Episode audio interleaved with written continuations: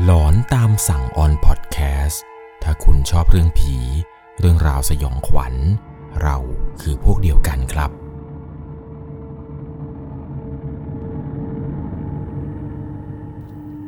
สวัสดีครับทุกๆคนครับ ขอต้อนรับเข้าสู่ช่วงหลอนตามสั่ง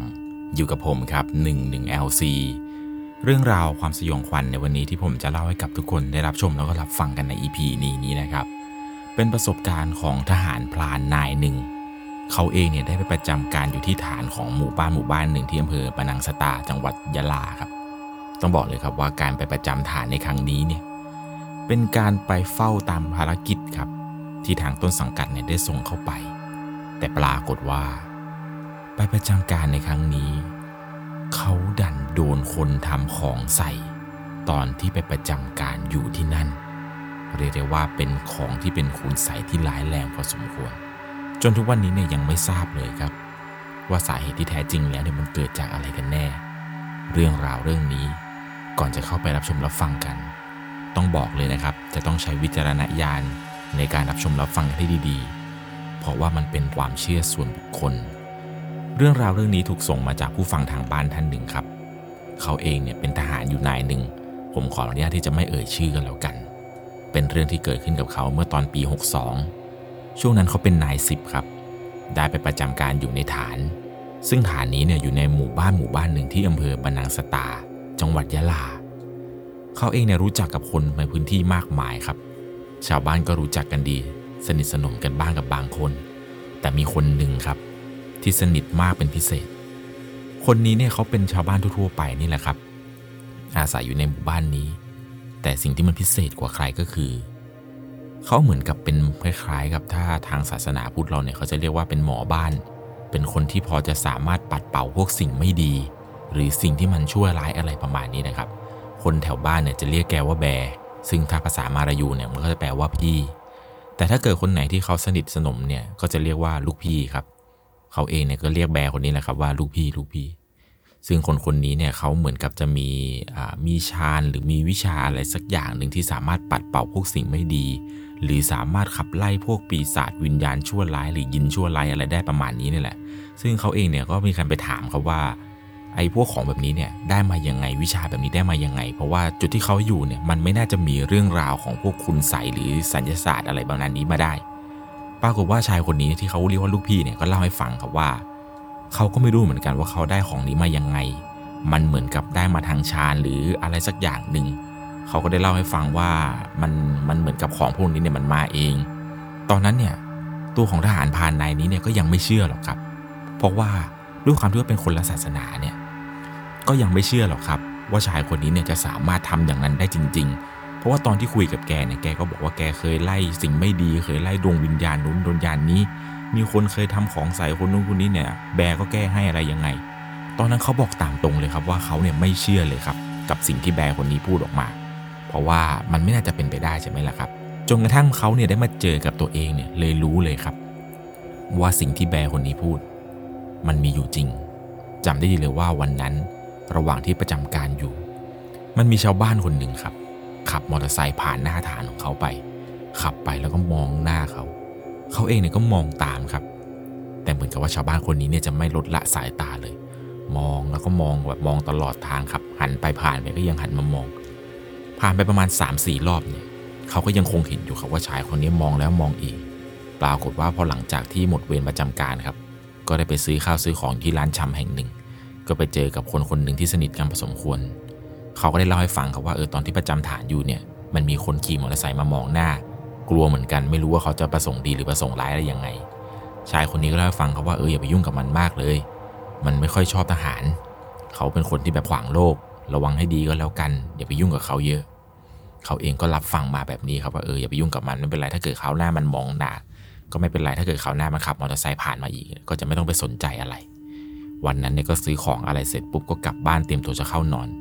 ก่อนนอนเนี่ยก็สวดมนต์ไหว้พระตามปกติไป ซึ่งพอหลังจากสวดมนต์ไหว้พระอะไรเสร็จแล้ว ก่อนที่จะล้มตัวลงนอนเนี่ยก็ได้มีการสำรวจข้าวของภายในห้องก่อนครับ ว่าเหล่านั้นจัดเก็บเป็นระเบียบเรียบร้อยไหมกวาดห้องแล้วหรือยัง เอามีดไปแขวนที่ฝาห้องแล้วหรือเปล่า ซึ่งมันเป็นความเชื่อของเขาเองครับ เขาเนี่ยเชื่อว่าปืนกับมีดเนี่ยให้เก็บไว้ตรงหัวนอน เพราะมันจะมีอาถรรพ์แรงสามารถคุ้มครองจากสิ่งที่ลี้ลับได้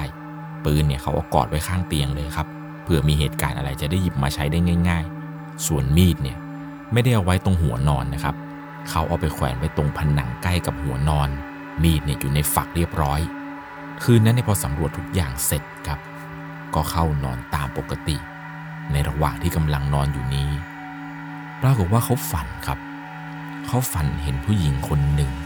เป็นผู้หญิงชาวบ้านเลยครับ สวยมาก ลักษณะที่เห็นคือเป็นผู้หญิงแบบคนสมัยก่อน ผิวขาวนวลรูปร่างเพียว ผมของเธอเนี่ยสีดำยาว เธอเดินมาหาครับ เดินเข้ามาใกล้เขาแล้วเหมือนกับว่าจะขอมีอะไรด้วย แต่ในความฝันเนี่ยเขาไม่ได้ทำอะไรทั้งนั้น เขาพยายามปฏิเสธไป แต่จู่ๆครับ ภาพเนี่ยมันก็ตัดมา เขาสะดุ้งตื่นขึ้นมาในตอนเช้าครับพอตื่นขึ้นมา พบว่าพื้นด้านข้างเตียง มันมีรอยคล้ายน้ำ มันเปียกเป็นรอยเหมือนกับคนจุ่มน้ำทั้งตัว แล้วมายืนอยู่ข้างๆ น้ำเนี่ยหยดเต็มพื้นเลยครับ เขาตื่นมาเขาก็สงสัยครับว่าไอ้นี่มันรอยอะไรวะ พอมองรอบๆดู มันก็ไม่มีท่าทีของฝนจะตก หรือหลังคารั่วเลย ในระหว่างที่กำลังนั่งมองรอยนี้อย่างมึนๆงงๆ ไม่รู้มันเกิดขึ้นได้อย่างไร แต่ก็ไม่ได้คิดอะไรมาก ก็ในระหว่างที่กำลังพับผ้าห่มนี้แหละครับ ก็ดันไปเห็นว่า มีดที่เขาแขวนอยู่ตรงผนังบนหัวนอนเนี่ย มันมาวางอยู่บนที่นอนเขาเฉยเลยครับ แต่ปลอกมีดเนี่ยยังแขวนอยู่ที่ผนังที่เดิม มีดมันมาอยู่บนที่นอนได้อย่างไรก็ไม่รู้ ปลายมันเนี่ยชี้มาทางตรงหมอนที่เขานอนหนุนเลย จากที่งัวงเงียงัวงเงียเนี่ยคราวนี้ตาสว่างเลยครับ เพราะมันเริ่มกังวล ไม่รู้ว่าสิ่งที่เกิดขึ้นนี้มันคืออะไร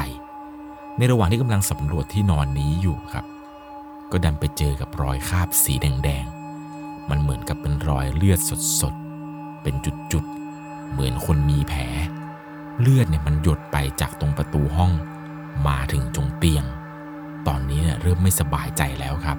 จากที่แรกเห็นเป็นรอยน้ำ แต่คราวนี้เห็นเป็นรอยเลือดหยดมาตั้งแต่ประตูเลย ก็เลยตัดสินใจครับ รีบโทรบอกที่บ้านก่อนเลยครับ ว่าเกิดเหตุการณ์แบบนี้ขึ้น เผื่อถ้าวันหนึ่งที่เขาไม่ได้กลับไปบ้านเนี่ย ที่บ้านจะได้รู้ครับ ว่าเขานั้นเจอกับเหตุการณ์อะไรแบบไหน เขาเองก็ปล่อยเลยตามเลยไปเลยครับ กับเหตุการณ์ที่เกิดขึ้น คิดว่าน่าจะไม่มีอะไร ก็ผ่านไปประมาณ4ี่ห้าวันครับ แต่ในระหว่างที่4ี่ห้าวันนี้เนี่ยเขามีอาการเจ็บจี๊ดบริเวณหลัง ตั้งแต่เอวจนถึงหลังเลยครับ มันเจ็บเหมือนมีใครเอาเข็มเนี่ยมาแทงจึกจึกจึกอยู่ตลอดเวลา4ีห้าวันผ่านไปนี้ครับ เขาก็ไปเจอกับคนคนหนึ่งก็คือคนที่เขาเนี่ยรู้จักว่าเป็นคนที่มีวิชาอาคม ที่เขาเรียกว่าลูกพี่นี่แหละครับ คนคนนี้เนี่ยเขาก็มากินกาแฟในฐานเขา ซึ่งปกติแล้วเนี่ยชาวบ้านจะมากินกาแฟมาพูดคุยอะไรกันปกติอยู่ในฐานอยู่แล้ว ครั้งนี้เนี่ยชายคนนี้เขาเดินมาทักเขาเลยครับว่าทำไมหน้าตาซีดๆมองๆนะ ก็เลยตัดสินใจครับเล่าเรื่องราวที่เจอเนี่ยให้กับแบร์คนนี้ได้ฟัง เขาก็บอกว่าเอาอย่างนี้ งั้นตอนหัวค่ำเนี่ย ไปหาเขาที่บ้านนะ ซึ่งบ้านเขาเนี่ยอยู่ข้างหลังฐานที่ประจำการอยู่ พอหลังจากที่ออกเวรในวันนั้นเนี่ย ก็มีการไปหาเขาที่บ้านทันที ตกค่ำครับ ก่อนจะไปรุ่นพี่ในฐานคนหนึ่งเนี่ยเขาอาสาที่จะพาไปด้วยครับ บอกว่าเองไปคนเดียวเนี่ยอันตราย เดี๋ยวพี่ไปด้วย รุ่นพี่คนนี้ก็พาเขาไปครับ ไปที่บ้านของแบร์คนนั้นจำได้เลยว่าวันนั้นนี่อากาศเย็นมาก รอบๆเนี่ยมีต้นไม้ปกคลุมเต็มไปหมดเลย ทีแรกก็เดินเดินเข้าไปไม่ได้มีอาการอะไรหรอกครับ แต่เดินเข้าไปในเขตตัวบ้านของเขา สักพักก็เริ่มมีอาการร้อนวูบวาบขึ้นมาเหงื่อเนี่ยไหลโชกเลยอย่างกับคนที่เพิ่งออกกำลังกายมา เริ่มรู้สึกไม่สบายเนื้อสบายตัว อาการเหมือนคนมีเข็มมาแทงหลัง กลับมาอีกแล้ว แต่คราวนี้นี่มันแทงหนักขึ้นเรื่อยๆเรื่อยๆพอเดินเข้ามาเนี่ยก็เห็นแบร์คนนั้นครับ บอกว่าเอาเข้ามาเข้ามา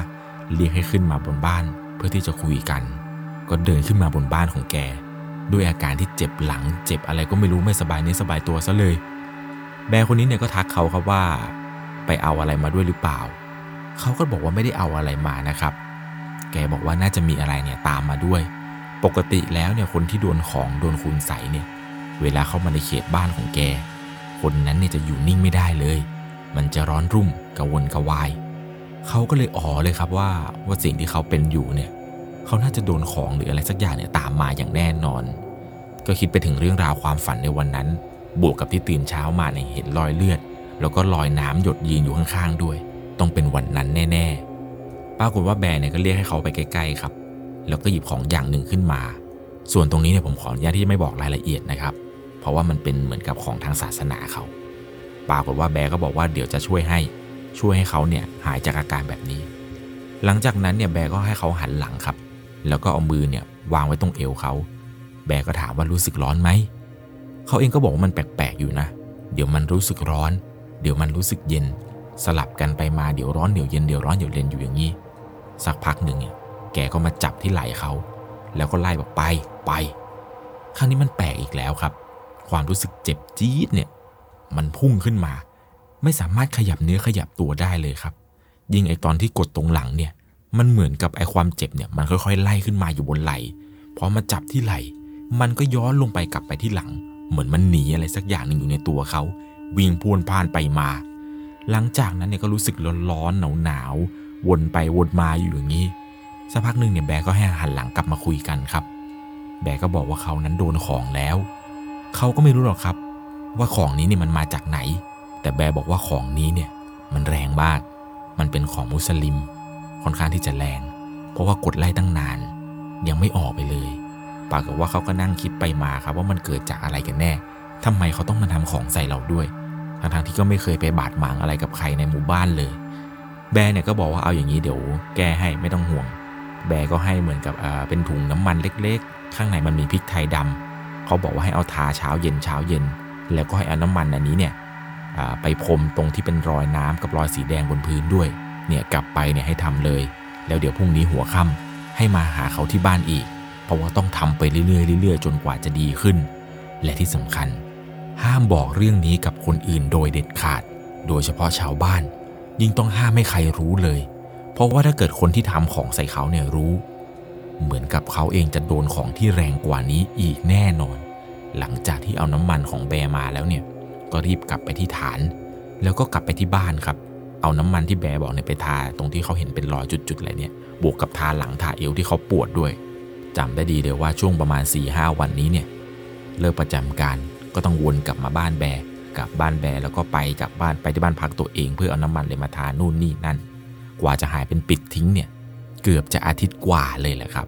ยิ่งไอ้คราบน้ำที่เขาเห็นเนี่ยที่ว่าตื่นเช้ามาเห็นว่าเป็นคราบน้ำตรงพื้นเนี่ยเช็ดแล้วเช็ดอีกมันก็ไม่หายครับ มันเหมือนกับว่าสิ่งที่เขาเห็นเนี่ย มันไม่ใช่คราบน้ำปกติ มันเหมือนกับว่าใต้ดินเนี่ยมีน้ำผุดขึ้นมา มันไม่ใช่น้ำปกติ คือถ้าเกิดเป็นน้ำทั่วไปเนี่ย พอลงพื้นที่เป็นอ่าเป็นพื้นคล้ายๆ เป็นพื้นซีเมนต์ มันก็ควรที่จะแห้งแล้วก็หายไป แต่นี่มันเป็นคราบน้ำเหมือนกับมันชื้นอยู่ตรงนั้นตลอดเวลา เขาเองก็ไม่รู้จะทำอย่างไร ยิ่งไงรอยสีแดงคล้ายๆ กับเลือดที่หยดหยดๆเนี่ย ยิ่งหนักเลยครับ เช็ดเป็นอาทิตย์เลยกว่าจะจางลง แต่รอยน้ำเนี่ยผ่านเป็นเดือน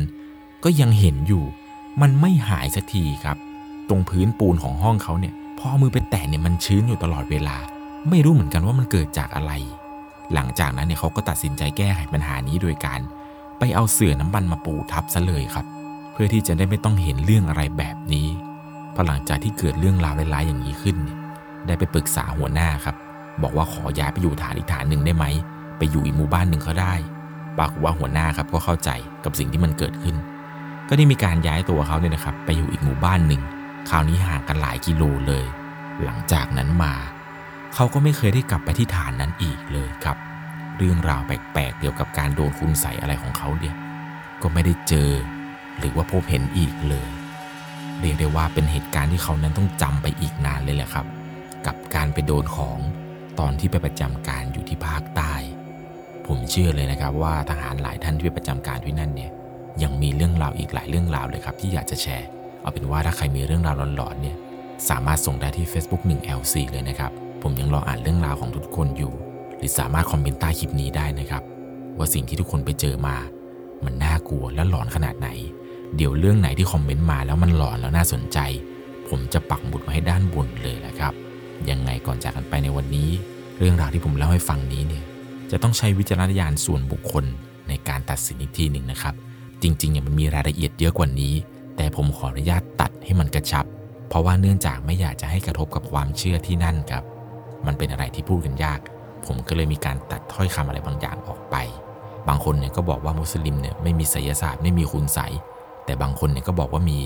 ซึ่งเรื่องราวเรื่องนี้เนี่ยผมพยายามหาคำตอบมาแล้วสักพักหนึ่งแล้วล่ะครับ ว่าตกลงแล้วมีหรือไม่ ยังไงถ้าพี่น้องชาวมุสลิมเนี่ยถ้ามีข้อมูลนะครับ ช่วยคอมเมนต์บอกหน่อยก็ได้ครับว่า เรื่องราวเกี่ยวกับคุณไสยหรือว่าไสยศาสตร์อะไรเนี่ย ชาวมุสลิมเนี่ยมีเหมือนกับชาวพุทธไหมยังไงแล้วนะครับ ก็รบกวนหน่อย ช่วยคอมเมนต์บอกหน่อยนะครับ เป็นความรู้เป็นวิทยาทานกันไปสำหรับในค่ำคืนนี้ ถ้าคุณชอบเรื่องผี เรื่องราวสยองขวัญ เราคือพวกเดียวกันครับ ยังไงแล้วนะครับคลิปนี้ ถ้าเกิดมีข้อมูลผิดพลาดประการใดเนี่ยผมต้องขอกราบประทานอภัยมาณที่นี้ด้วยนะครับสำหรับในค่ำคืนนี้ สวัสดีครับ สามารถรับชมเรื่องราวหลอนๆเพิ่มเติม ได้ที่ YouTube Channel 1 LC ยังมีเรื่องราวหลอนๆที่เกิดขึ้นในบ้านเรา รอให้คุณนั้นได้รับชมอยู่นะครับ